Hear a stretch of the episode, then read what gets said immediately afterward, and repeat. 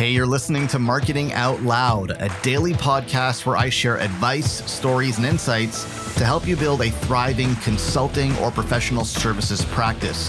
To subscribe to the show, head over to marketing out loud dot f m. Here's a question I get a lot from clients. Hey, you know, this prospect, they're they're just hemming and hawing. They can't make a decision. They're kicking the can forward. They're so indecisive. They're so unsure of themselves. They're so this, they're so that. They just can't make a decision. They can't, you know, they couldn't see a good decision if it if it bit them in the in the rear end. Okay. Well, let me ask you this. Do you see any of that behavior in yourself? What? Yeah, the things that you're saying about your prospect. They're indecisive. They can't make a decision. They're hemming and hawing. Can't pull the trigger. They're too afraid. Do you see any of that in yourself? Are you exhibiting any of those characteristics in your own business, in your own life? Well, what does that have to do with it? Well, just answer the question. Are you? Well, perhaps. I mean, don't we all? You know, sure, I probably could make better decisions in this area. I probably could have pulled the trigger faster on this. You know, probably, you know, kicking the can forward on this idea or that decision or that initiative.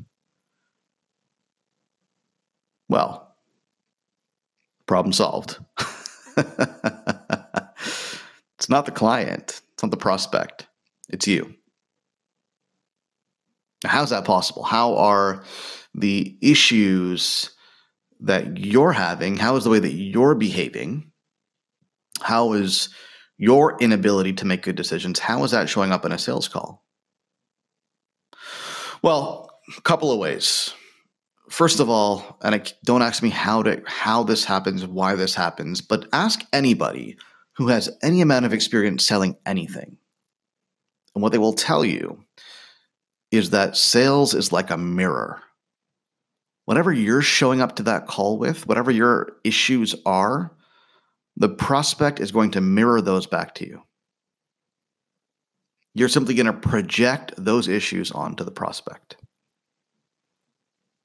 And I can't explain why. I don't have the data to back this up. I don't have some scientific, rational argument to present to you, but I will tell you that when I show up to a sales conversation, and I have been having certain issues in my own life, in my own business, about pulling the trigger and making decisions and taking action, that shows up. When I take my sweet time thinking things over that I know I need to do, but I'm too afraid to do them, guess what I hear from prospects?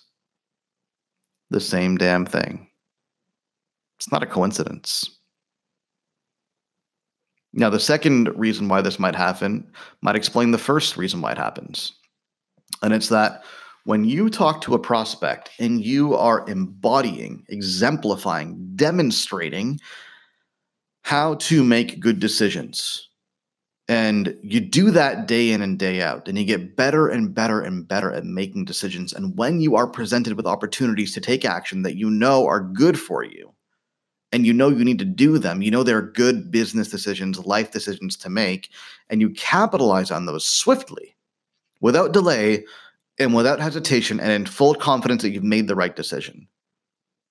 Well, guess what? That's going to show up on your call. That's going to show up in the sales conversation, and not necessarily in the words that you say, although it'll show up there too, but more so in your state, in your demeanor, in your way of being, in your presence. It's going to be felt. And I will tell you, when I started investing in myself and my business, and I hired coaches, and I hired mentors, and I hired experts to help me, the way that I led the conversation in a sales call completely changed. Because before then, I was telling my prospects to work with me because I'm the expert. And I was making the case as to why they should do so. But I myself was not taking that advice, and I myself was not working with experts and coaches and mentors and consultants that I needed help from. And so at a certain level, I was pulling my punches. I was saying these things. The words were coming out of my mouth, but I didn't really mean them because I wasn't acting on them myself. And that hypocrisy was evident at some level. Maybe it was metaphysical. I don't know. But at some level, that hypocrisy was evident and the prospect could feel it. But now when I get in front of a prospect and I say, look, I understand that you're scared. I understand this is a big decision.